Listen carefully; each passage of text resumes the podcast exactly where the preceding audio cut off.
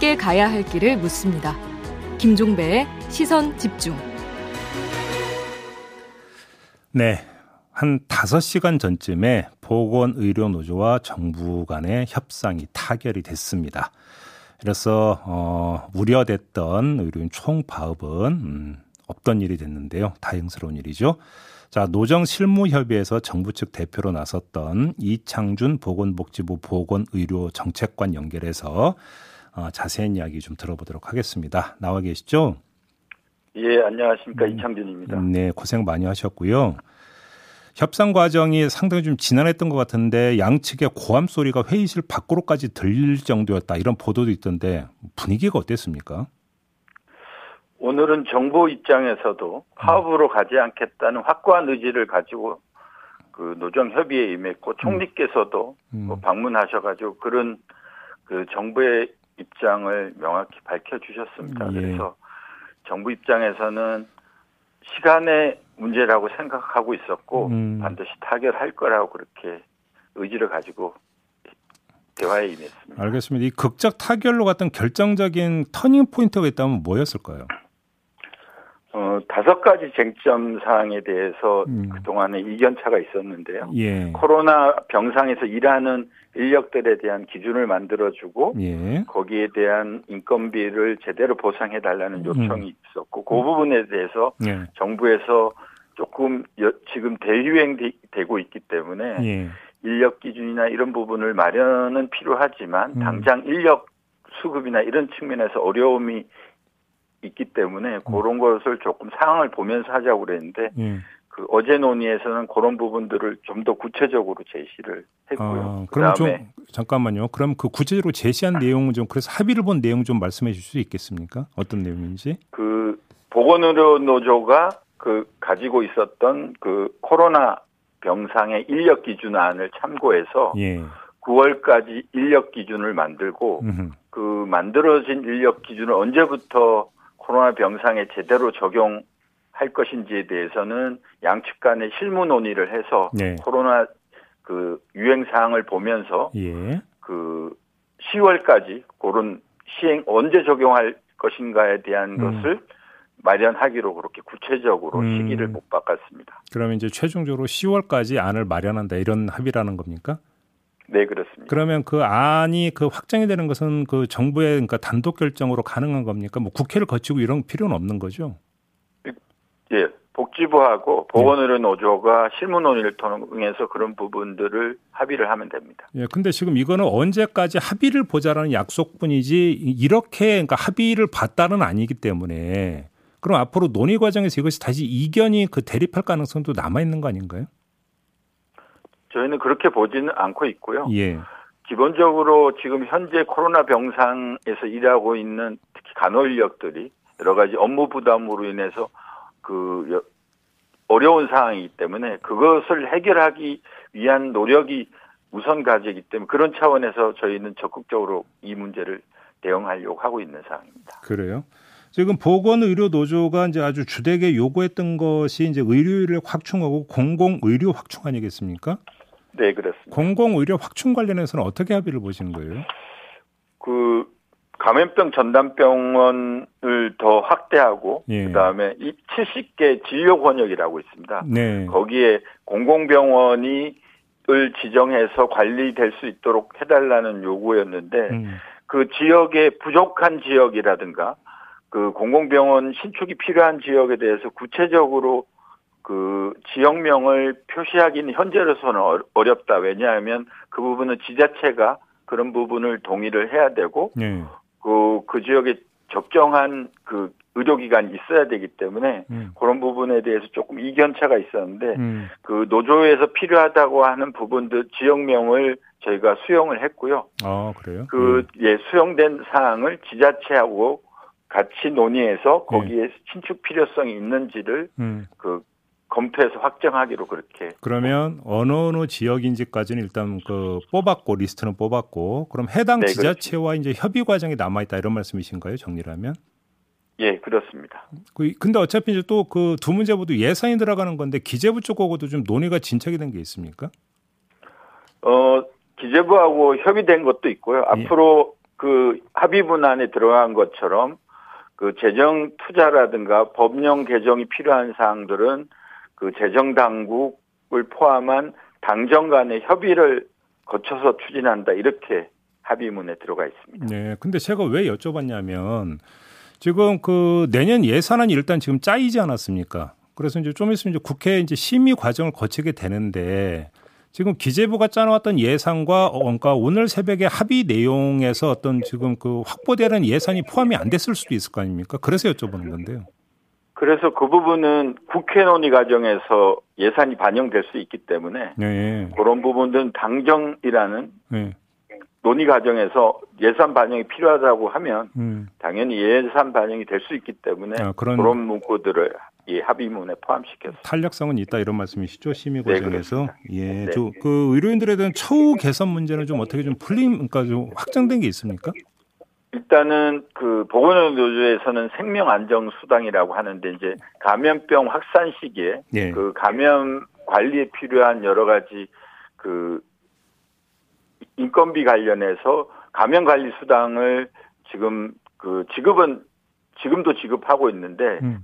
대유행 상황이 계속되고 있기 때문에 내년에도 음. 한 일단은 6개월 정도 그 부분을 그 감염병이 계속되면 지급하는 걸로 그렇게 했고요. 그 다음에 네.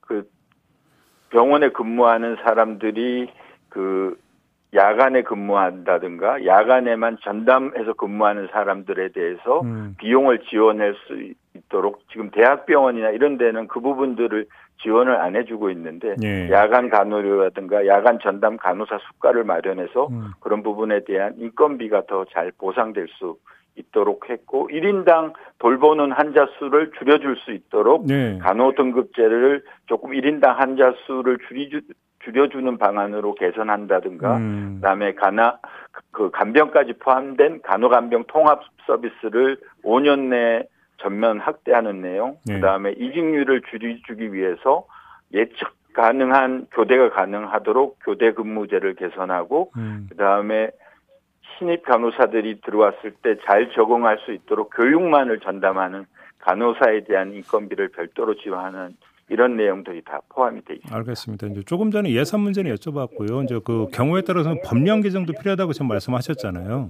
네. 그럼 예를 들어서 어떤 법이 지금 그 개정이 돼야 되는 겁니까? 이 합의 정신을 반영하기 하려면?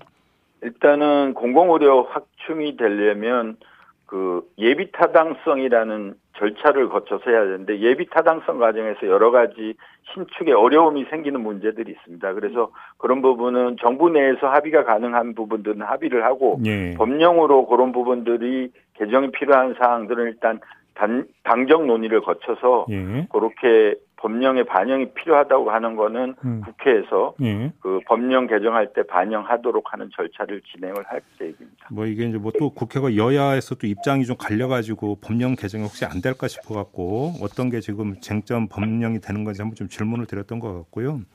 아까 이제 그 지역 거점에서 이제 지역은 뽑았다고 했는데 지자체하고 뭐 협의도 그렇게 뭐 큰 어려움은 없다고 낙관을 해도 되는 거죠? 일단은 지역에서 그 해당 병원에 공공병원을 지방의료원 같은 공공병원을 짓겠다는 의지를 갖고 있어야 되고 재원 문제에 대해서는 뭐 정부 예산도 들어가긴 하지만 지방 정부 예산도 같이 포함되기 때문에 네. 그런 부분에 대한 일단 합의가 선행돼야 될 아, 사안. 또 여기 또 지자체 예산이 또 이제 그 재개가 되는 거군요. 그러면.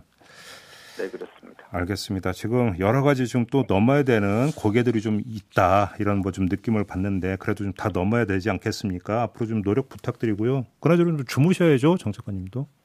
아직 못 주무셨죠? 뭐이 코로나 상황에서 파업으로 가기에는 여러 가지 위험한 상황이 되고 국민들께서도 걱정이 크기 때문에 네. 이 해결이 가장 우선 과제라서 음. 일단 요 합의된 거에 대한 후속 조치나 이런 것들을 하는 게 시급한 음. 사항이라고. 알겠습니다. 그래 좀 일단 합의는 봤으니까 조금이라도 좀 쉬세요. 오늘 말씀 잘 들었습니다. 고맙습니다. 네, 고맙습니다. 네, 지금까지 이창준 보건복지부 보건의료정책관이었습니다.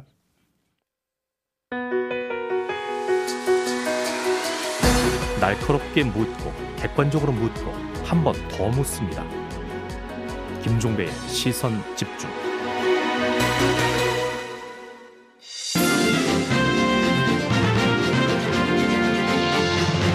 네, 더불어민주당 윤건영 의원과 함께하는 슬기로운 정치 시간입니다. 어서 오세요. 네, 안녕하세요. 윤건영입니다. 네. 국회 정보위 관련 질문부터 좀 드릴게요. 지금 북한에서 영변 원자로를 재가동한 거 아니냐 이 문제가 지금 제기가 되고 있는데 그래서 정부가 이걸 알면서도 숨겼다 이런 주장이 나오고 있던데요. 네. 어떻게 봐야 되는 겁니까? 우선 이번에도 국민의힘은 번지수를 좀 잘못 찾았다고 생각되는데요. 왜요?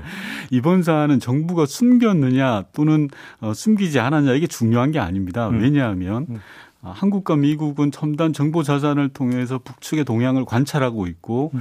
이것은 보안이 생명인 첩보 사안입니다. 시시콜콜 야당이 알려주거나 또는 보고해야 될 내용이 아닙니다. 정부가 이래서 파악을 했더라도 예, 문제는 중요한 것은 정부가 알았느냐 몰랐느냐의 문제입니다. 그런데 음. 국민의힘 주장대로 지금 정부가 알고 있었다는 거지 않습니까? 네. 그러면 전혀 문제될 게 없고 대비도 저는 충분하게 한 것으로 보여집니다. 자, 그럼 일단 여기서 영변 원자력을 재가동이 된 건 팩트입니까? 어, 제가 정부 차원에서 공식 확인되지 않는 부분을 언론에서 말씀드리기는 좀 많은 한계가 있다는 부분을 말씀드리고 싶습니다. 근데 그럼 조금 전에 의원님의 그 발언에서 뉘앙스만 읽으면 되는 겁니까? 네, 그렇습니다. 일단 하여간 정부는 파악했다. 그게 네. 중요하다 이런 말씀이죠. 네, 그렇습니다. 파악했다에 그러니까 밑줄 치면 되는 거죠. 예, 비본질적인 것을 문제 삼아서는 좀 안 될 것 같습니다. 그런데 자 그러면 그 그걸 그냥 그 전제로 깔고 한번 그 질문 하나만 더 드려보겠는데 네. 북한의 의도를 어떻게 읽어야 되는 겁니까? 아, 북한의 의도는 두 가지 측면이 있는 것 같습니다. 하나는 보여주기, 음. 다음으로는 압박. 즉 다시 말해서 북미 간의 협상이 교착 상황인 상황에서 네. 북한은 뭔가 보여줄 게 필요하지 않았나 음. 그리고 압박할 카드가 필요하지 않았나라는 생각이 듭니다. 근데 지금 보여주기를 말씀하시니까 지금 바이든 입장에서도 지금 뭔가 보여줘야 되는 공공한 처지에 빠져버리지 않았습니까? 아프간 철군에서 어떤 뭐냐면 그 지금 미국 내에서 역풍이 불고 있는 상황이기 때문에 네. 오히려 대북 강경책으로 이게 오히려 미국 내 여론을 달리려고 할 가능성은 없겠습니까? 어, 바이든 대통령이 한미 정상회담을 통해서 문재인 대통령과 합의한 부분이 있습니다. 음. 북한 문제에 대해서는 한미 양국 동맹의 차원에서 네. 협의하겠다가 가장 큰 전제였고요. 그리고 예. 대화를 통해서 북한을 북미 협상으로 견인하겠다라는 큰 틀의 원칙은 합의했다고 생각합니다. 물론 북한의 도발을 대비하는 것은 압박을 통한 방식이 있고 대화를 통한 방식이 있습니다. 어느 한쪽으로 치우쳐서는 안 된다라고 생각을 하고 있고요. 예. 예. 어, 지금 정부가 어, 한미 동맹을 통해서 미국을 적극적으로 견인해 가고 있다 저는 생각을 하고 있습니다. 그래요?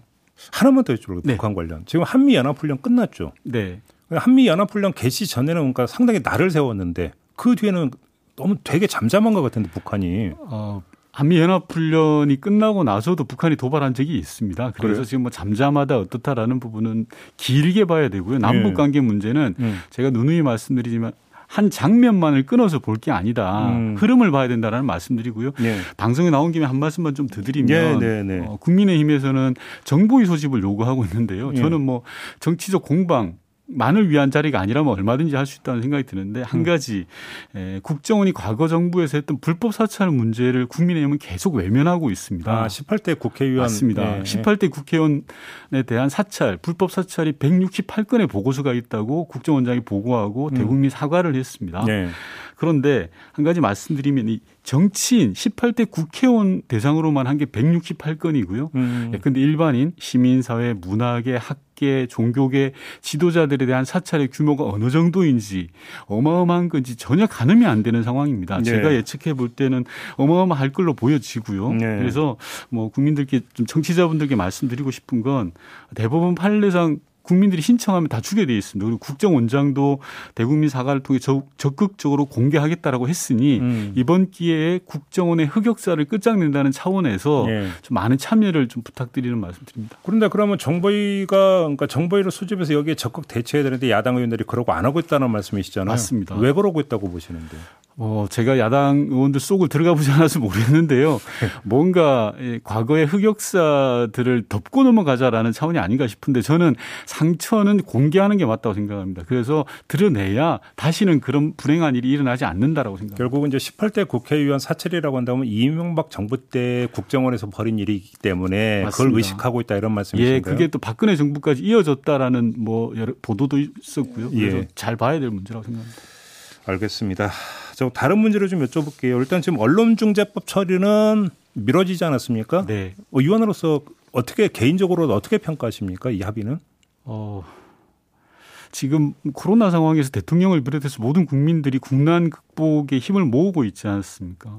한계 상황에 다다른 자영업자들이 있는 상황에서 여야 간의 합의를 통해서 숙성의 시간을 갖겠다라는 것 자체는 저는 환영할 필요가 있다라는 생각이 들고요. 음. 아울러서 언론 단체들조차도 문제 제기하는 상황에서 네. 여야가 좀 더 숙성의 시간을 갖자라고 음. 하는 것에 대해서는 저는 긍정적으로 보고 있습니다. 그런데 만약에 27일까지 합의를 보지 못한 것들은 어떻게 해야 된다고 생각하세요? 원내대표 간 합의 사항 27일 본회의에 처리한다라고 되어 있습니다. 상정 처리한다고. 예, 예. 그래서 저는 뭐 어, 그것마저 어겨서는 안 된다라고 생각합니다. 그러면 합의가 안 되면 그때는 표결 처리라도 해야 된다는 입장이시고. 네, 그렇습니다. 근데 이 과정에서 야당 일각에서 어떤 주장이 나왔어요? 만약에 이 법 강행 처리한다면 대통령이 거부권이라도 행사해야 된다는 주장 주문이 나오지 않았습니까? 이 타당성은 어떻게 평가하세요? 어, 국회가 논의 중인 사항에 대통령을 자꾸 끌고 들어가는 건 전 되게 좀 정치적 의도가 다분하다라고 생각을 합니다. 음, 음. 대한민국은 삼권 분립 의 국가거든요. 네. 그래서 사법부의 일에 대해서 대통령이 과제하지 않듯이 음흠. 입법부의 일에 대해서 대통령이 감나라 대추나라라고 할 일은 아니다라는 음. 말씀 드리고 싶습니다. 근데 이 과정에서 이철이 정무수석이 이제 몇 번 등장하는 장면이 있었는데 네네. 네. 이걸 가지고 추미애 그 후보는 대통령을 여론과 거리가 멀어지게 하고 있다. 이철희 수석이 이렇게 비판을 했거든요. 이 비판 어떻게 받아들이십니까? 아무래도 개혁 과제가 지연되는 것에 대한 아쉬움을 좀 표출하신 것 같고요. 예. 아울러서 당과 국회의 입법 주도성을 좀 강조하는 차원에서 나온 이야기가 아닌가 싶습니다. 음, 아 그렇게 평가를 하세요? 네. 알겠습니다. 자 윤석열 후보가 지금 네. 전자발찌 끊고 도주, 그러니까 전자발찌 문제가 불거지지 않았습니까? 네. 그 뒤에 윤석열 캠프에서 어떤 입장이 나왔냐면 문재인 정부가 제대로 관리하지 못해서 벌어진 일이다. 그다음에 인권을 강조했던 문재인 대통령이 사과라도 해야 하는 거 아니냐 이런 입장을 내놨습니다. 어떻게 평가하십니까? 예, 우선 뭐 있어서는 안 될 일이 발생했고 매우 안타까운 일입니다. 충격을 받으실 국민들에게 볼 면목도 없습니다. 네. 대통령은 저는 비가 와도 걱정, 태풍이 불어도 걱정, 뭐 모든 게 걱정이야 된다고 생각하고 당연하죠. 예. 예. 이런 끔찍한 일에 대해서 정부가 해야 될 일은 원인을 규명하고 다시 재발하지 않도록 하는 게 맞다라는 음. 생각이 듭니다. 다만 중요한 건 윤석열 캠프가 이런 일을 끔찍한 일을 대통령과 결부시키는 건 저는 그 배경을 좀 보면 음. 좀 급했다라는 생각이 들어요. 어떤 점에서? 예를 들어서 홍, 지금 홍준표 후보가 거의 턱밑까지 치고 올라오는 지지율에서 있다 보니까 좀 조급함의 발로가 아닌가 싶고요. 사실 반문정서 자극용이다 이렇게 예. 보시는 겁니까? 만약에 윤석열 캠프의 주장대로라면 음. 2008년에 어린이에 대한 끔찍한 생각하기도 싫은 그 조두순 사건이 있었지 않습니까? 네. 그러면 그 조두순 사건은 이명박 대통령 책임이라는 말이잖아요. 음. 좀 말도 안 되는 논리를 가지고 음. 허황되게 공격하는데 음. 기승전 문재인 이 프레임 자체가 네. 저는 지금 국민들한테 안 통한다 음. 그렇게 생각합니다.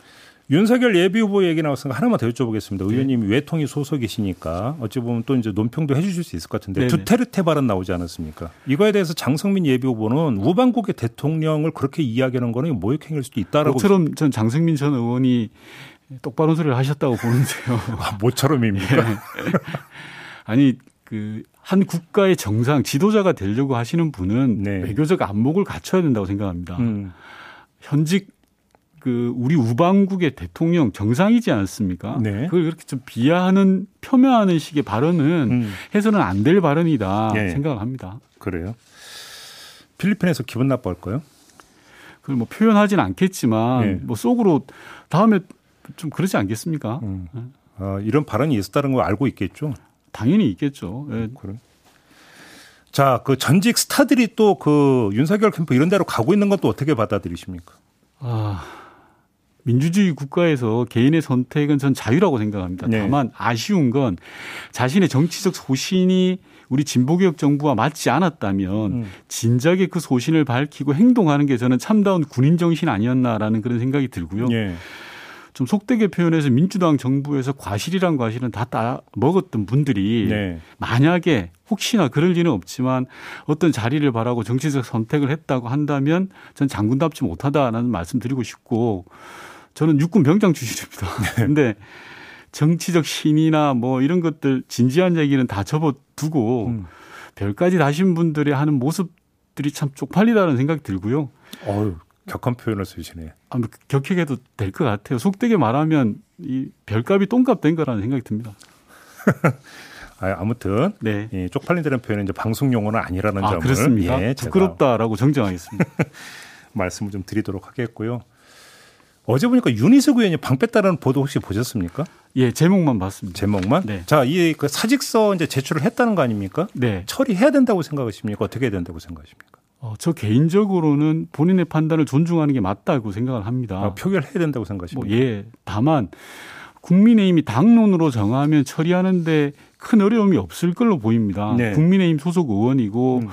그 윤희숙 의원의 결정이다 보면 결정인 사항이니 예. 국민의힘이 민주당한테 미루거나 또는 정치적으로 떠넘기거나 할 일이 아니라 음. 국민의힘이 책임 있게 처리하면 된다라는 음. 생각을 하고 있습니다. 어제 먼저 그 인터뷰했던 김기현 원내대표도 조만간 이제 그 처리를 할 거다라는 입장을 좀 표명을 하던데 만약에 그럼 표결이 성사가 된다면 네. 이렇게 여쭤봐도 될까요? 의원님은 찬성 표 찬성표를 던지실 겁니까? 인사에 관해서는 비공개지만 제 말씀의 뉘앙스로는 저는 뭐 본인의 의사를 존중하는 게 맞다라고 음. 생각을 하고 사실 이게 별 중요한 문제가 아닙니다. 음. 중요한 문제가 아니고 저는 그렇게 생각합니다. 의원의 본질은 부동산 투기 의혹에 대해서 음. 본인이 얼마만큼 관여돼 있고 음.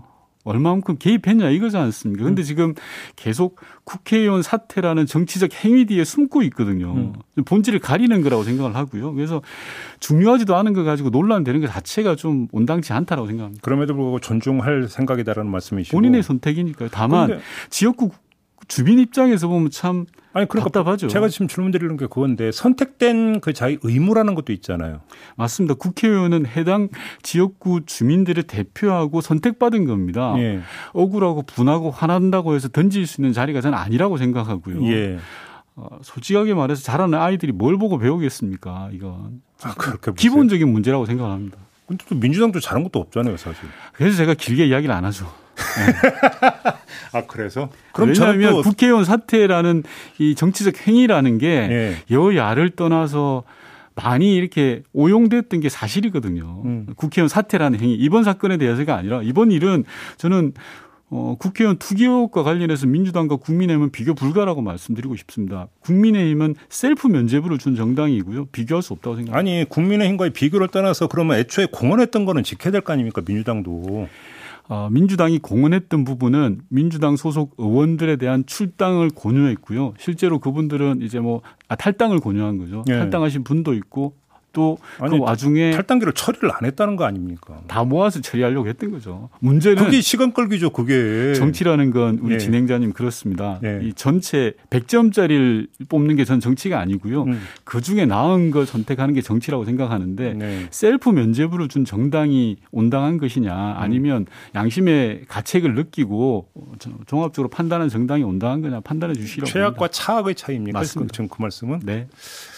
윤리의 문제에서도 그렇게 접근해야 되는 겁니까? 아, 그 문제는 조금 뭐 이게 이 짧은 방송 토론에서 토론할 이슈는 아닌 것 같고요. 예. 윤리의 문제는 기본이 있죠. 본질적인 부분이 아, 그러니까 원칙의 문제가 있는 거잖아요. 맞습니다. 그렇기 때문에 최악보다는 차악이 낫다 이렇게 접근할 성질의 문제는 아닐까.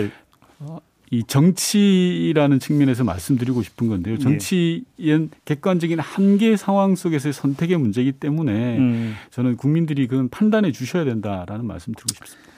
알겠습니다. 자, 이렇게 마무리하죠. 고맙습니다, 의원님. 네. 더불어민주당의 윤건영 의원이었습니다. 네, 시선 집중 2부 마무리하고 8시 3부로 이어가겠습니다. 국민의힘에서 역선택 방지 조항을 놓고 아주 팽팽한 줄다리기가 이어지고 있는데요. 이에 대한 두 캠프의 입장 차례로 들어보겠습니다. 잠시만요.